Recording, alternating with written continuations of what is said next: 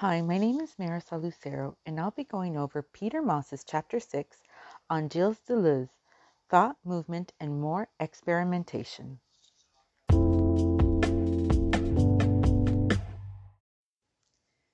Gilles Deleuze was a French philosopher born in the mid 1900s whose work became known as postmodernist and post structural in the field of theory. His account for movement thought and experimentation surpassed many of the other theorists whose rigidity and more stable thought led to a depletion for the ability to create this movement and influx within the spaces of lines that maintained everyone in place, education at a standstill, and thoughts without anywhere to go. Deleuze's thoughts also looked time, accounting for changes over time. The idea that we were learning and changing at a standstill wasn't something that he sort of incorporated into his work. It wasn't this unorthodox set of goals and measurements and ideas that came from preset notions. It was this fluidity that sort of stemmed from evolution, looking at history, looking how things change and concepts moved within these spaces and timestamps, and inevitably the creation of history. What does this concept have to do with early childhood education?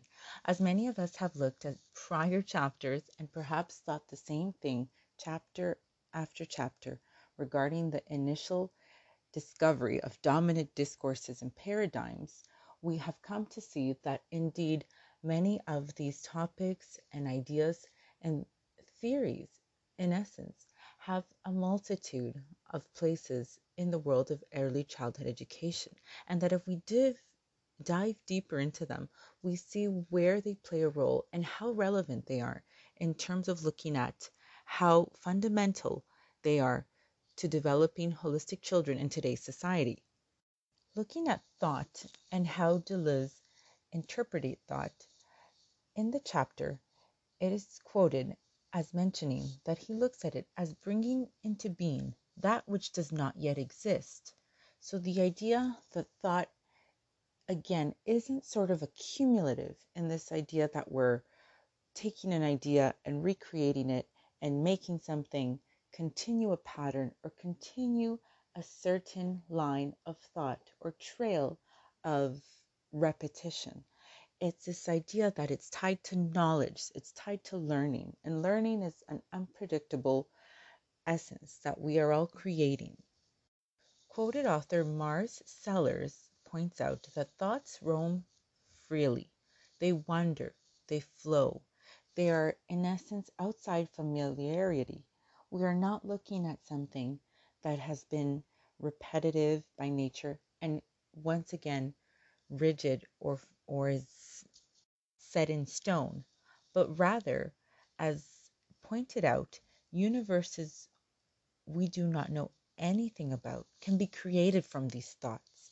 It is thought to be experimental, and to think is to experiment, but not necessarily in the scientific nature, not looking at the fact that one thing inevitably is going to lead to another thing if so and so have foremost come to be.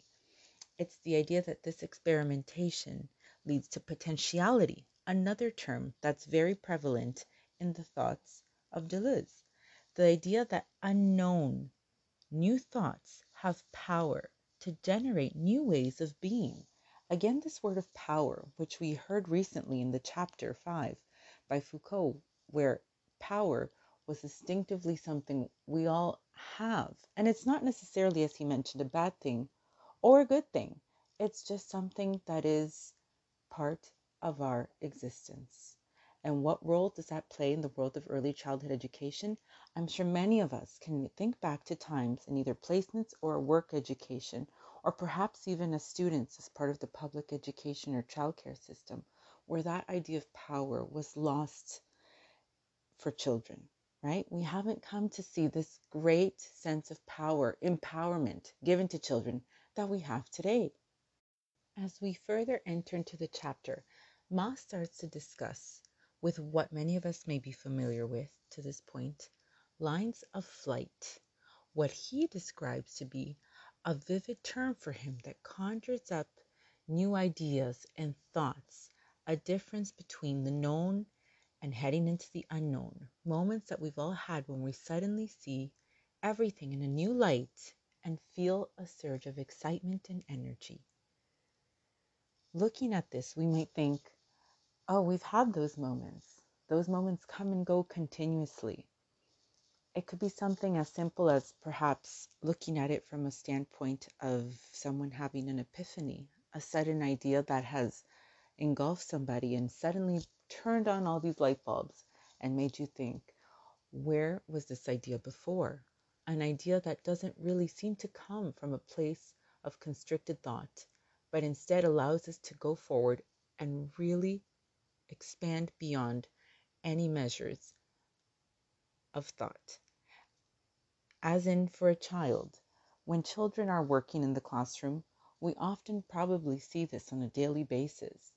Materials that are not being used as they should be, activities that as placement students we have put out for them and don't go as planned, but still turn out to be an invaluable experience for them. This idea sets forth the idea and concept between other lines, such as those rigid lines, which follow more of an orthodox thinking, according to Moss, and are created by theories of children's predetermined development. Also, in conjunction to supple lines, which might, in essence, give a little bit more malleability, but are still not creating that flexibility and fluid chance for people to really look past those barriers. Lines of flight are essentially not constricted to like the other lines that he discusses. As he mentions it, there is a zigzag crack in between the other lines, and it is only these lines that from the perspective of Deleuze and Guattari are capable of creating something new. Coupled with this idea of lines of flight is also the concept of effect and event, as Moss mentions and discusses in the chapter, looking at how effect takes its place as a result of these thoughts, as a result of these fluid like movements, and how events come to naturally be and occur within the trio of these three concepts. An example presented in the book comes from an educator in a classroom where children were given material to use and instead completely turned it around and decided to produce a different activity. They are given clay to use in the form of exotic worms, and in the midst of their intense work in modeling, they appear to be shooting each other with clay, clay guns, and then proceed to be friends and go off in their play. This reminds me of an early story from an educator who mentioned that she was very cautious about having her son view violence and view violent shows and westerns, even something like Toy Story, where there was a cowboy. And in the midst of all this, she had sequestered him so deeply from this fluidity of thought and freedom and taken away, I suppose, in a way, a sense of his own power to expose him to not violence necessarily, but to give him the opportunity to learn and create his own experiences within societal norms today. So, out of his bread and out of his waffles, he would end up creating guns and run around the house shooting those guns and then eat them and go on and play with another subject. She then realized that inevitably she couldn't control these thoughts that although she had made sure to sort of keep him secure from these dangerous ideas or these concepts she did not want to expose him to, she inadvertently had still created that sort of illusion that he would not be able to understand something. And he, in turn, was able to create something out of these lines of flight. There wasn't a rigidity in his mindset. It was simply that he was able to look past something he wanted and recreate it out of forms that weren't exactly as they were intended to be.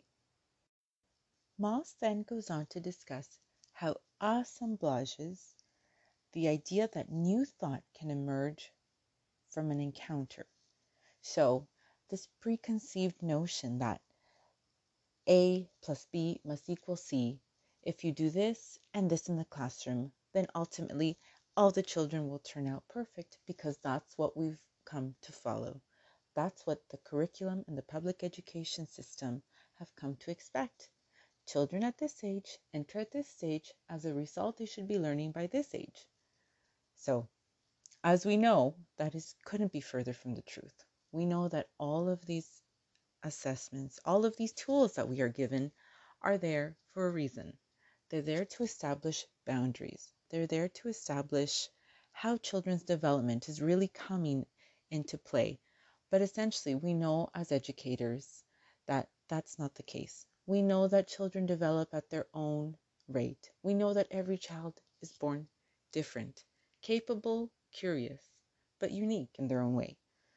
We know that these assemblages, in essence, are varying discourses and views that gather together to form new assemblages that we can see and encounter in our own careers, in our own interactions with children.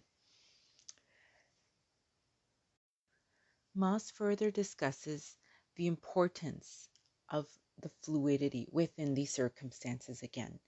The fact that it is extremely important for teachers to create rich opportunities and enriching environments to create these new assemblages with rich potential for the emergence of new thoughts. This idea couldn't make more sense, and I'm sure as educators or future educators, we think that going into the classroom is going to be simple. If we follow this and we do this, will result in this. How can any child be unhappy if we have how does learning happen, if we have everything up to code? It's very difficult, I think, to establish a ground set rule for every child under one roof in a childcare center or an education system. And unfortunately, that seems to be the case for many centers and many children's prospective futures.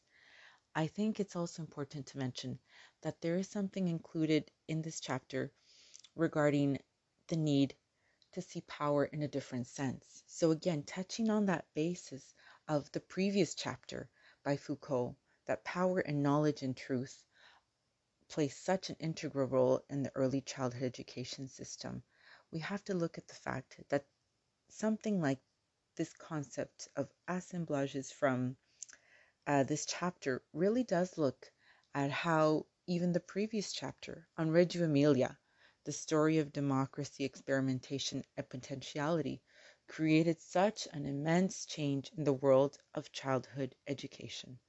The idea that all of these varying discourses, all these varying perspectives, didn't follow a single flight, that there had to be an uproar and change in order for them to break free of this rigidity, of these rigid lines, of these also very expected expectations that we had for children in the childcare system, and be able to emerge with something new, something that didn't follow the exact track on the road to education. Desires was an interesting term that popped up in this section. When you think of desire, I think the term coined in this chapter regarding what societal perspectives would be are very different. When we're looking at desires in terms of Moss's chapter, it's more regarding forces of creativity and possibility. It goes on to mention that perhaps this is looking at something that might be vacant, something that might be missing. For example, he uses the idea that in psychoanalysis it could be something like in schemas, which leads to control and taming. The idea that certain schemas are not present and that they need to be placed in certain categories. This idea of categorization, of powering over this analysis in our minds and in children's development. Looking further into it, they look at something that describes itself as having no start and no end.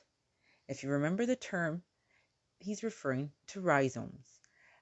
And he uses the example of the internet.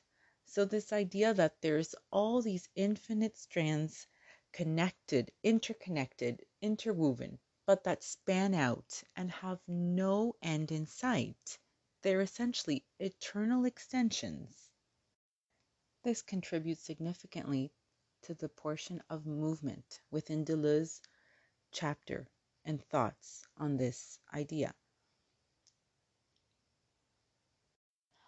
Although there appear to be a lot of math concept terms presented, such as linearity and predictability, we know that essentially many of these words don't seem to have very much sense when it comes to thinking about early childhood education and how thoughts and expression and ideas and overall experiences have anything to do with it.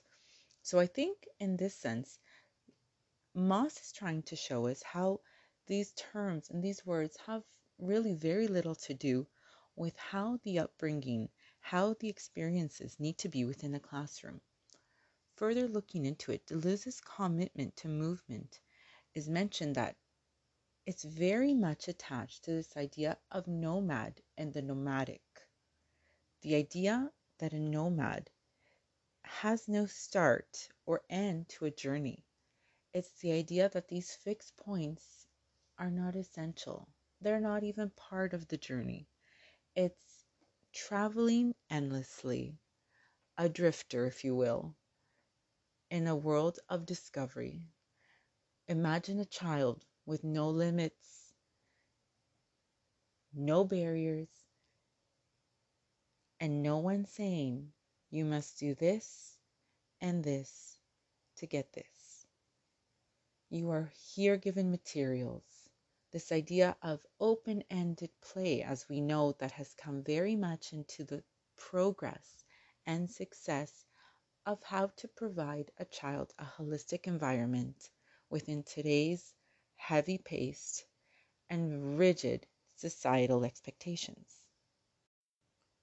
We have hopefully come to understand the importance of looking at how, in this case, how in their example of a nomad being a child, for example, would want to move through what Moss describes in regards to Deleuze's concepts, smooth space, which is a positive space, a fluid space, not not rigid, not encapsulated, not bound by any webs of expected expectations, but instead much of that space ends up being striated space, as they refer to.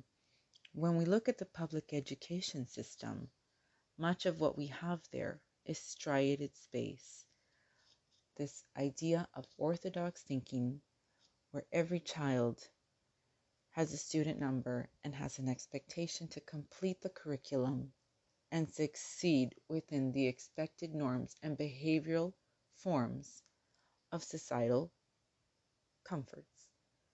If we have a child who can't sit still, if we have a child who can't learn the way every other child is learning and succeeding, we have come to expect what shouldn't be expected. We can lastly examine the idea and concept of micropolitics and how Deleuze perceived these to be quintessential, just like Foucault there was no negating the idea that power existed and power was there. It was just so much as looking at how power needed to be perceived.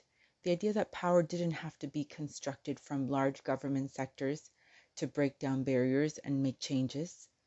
It was this concept that we look at power and we look at politics and we create a minuscule version of intentional acts towards changes, not being barred by the ideas or thoughts of others. As we also had discussed in Chapter 3, politics and ethics are foremost in many of the practices and jobs that we'll probably encounter. And although it may not seem like it's a prevalent aspect of early childhood education, we know that governing bodies play a significant role in how children, centers, educators, communities, and families come together to form political change and policies within our sector. Ultimately, Gilles Deleuze has played an impactful role in the development, exploration, and changes in the world of early childhood education. We have come to see many changes and many different factors incorporated, whether or not it be intentional or unintentional, and some of the schools we know to be. I know we have all discussed Sweden and Denmark and many other ways that children have come to learn and explore and surpass inevitable boundaries above all. It would be interesting to see that more of these ideas are perpetuated within North American standards to see how this fluidity, how this experimentation, and how these lines of flight essentially create more movement and intentional freedom in classrooms so that we can empower children for a better society. Thank you for listening, and I look forward to sharing discussions with you during the week.